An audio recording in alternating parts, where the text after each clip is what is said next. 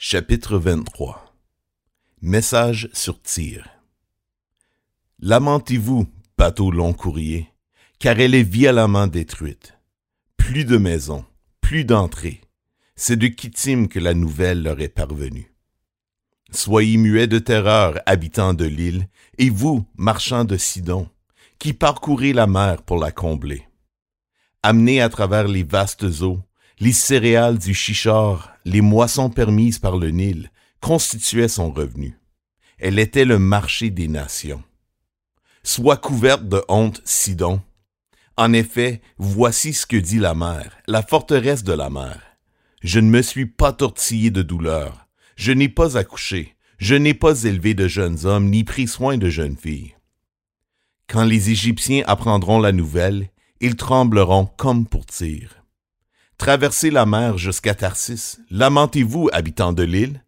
Est-ce là votre ville joyeuse? Son origine était très ancienne et ses pas l'amenaient à s'établir loin de chez elle.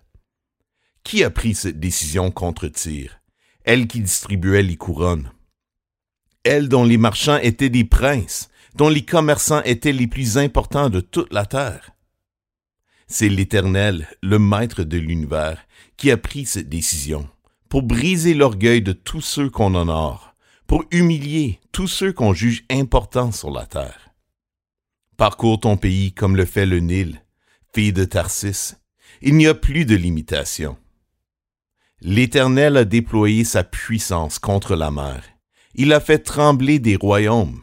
Il a donné l'ordre à l'intention de Canaan de démolir ses places fortes.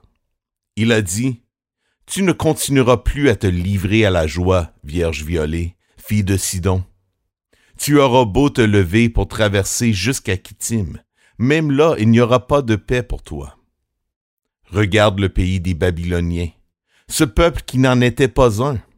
Les Assyriens l'ont destiné aux habitants du désert. Ils ont érigé des tours pour en faire le siège, ont démoli ses palais, en ont fait une ruine. Lamentez-vous, bateau long courrier, car votre lieu de refuge est détruit. Ce jour-là, et pendant soixante-dix ans, la durée de vie d'un roi, Tyr tombera dans l'oubli. Au bout de soixante-dix ans, le sort de Tyr sera pareil à celui de la prostituée dont parle la chanson. Prends une harpe, fais le tour de la ville, prostituée oubliée. Joue bien de ton instrument, chante sans cesse pour qu'on se souvienne de toi.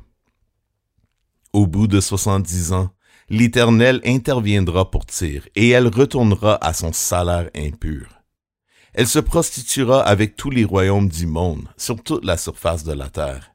Mais ses revenus et son salaire impur seront consacrés à l'Éternel. Ils ne seront ni entassés, ni mis en réserve, car ses revenus permettront de fournir de la nourriture à satiété et des habits magnifiques à ceux qui habitent devant l'Éternel.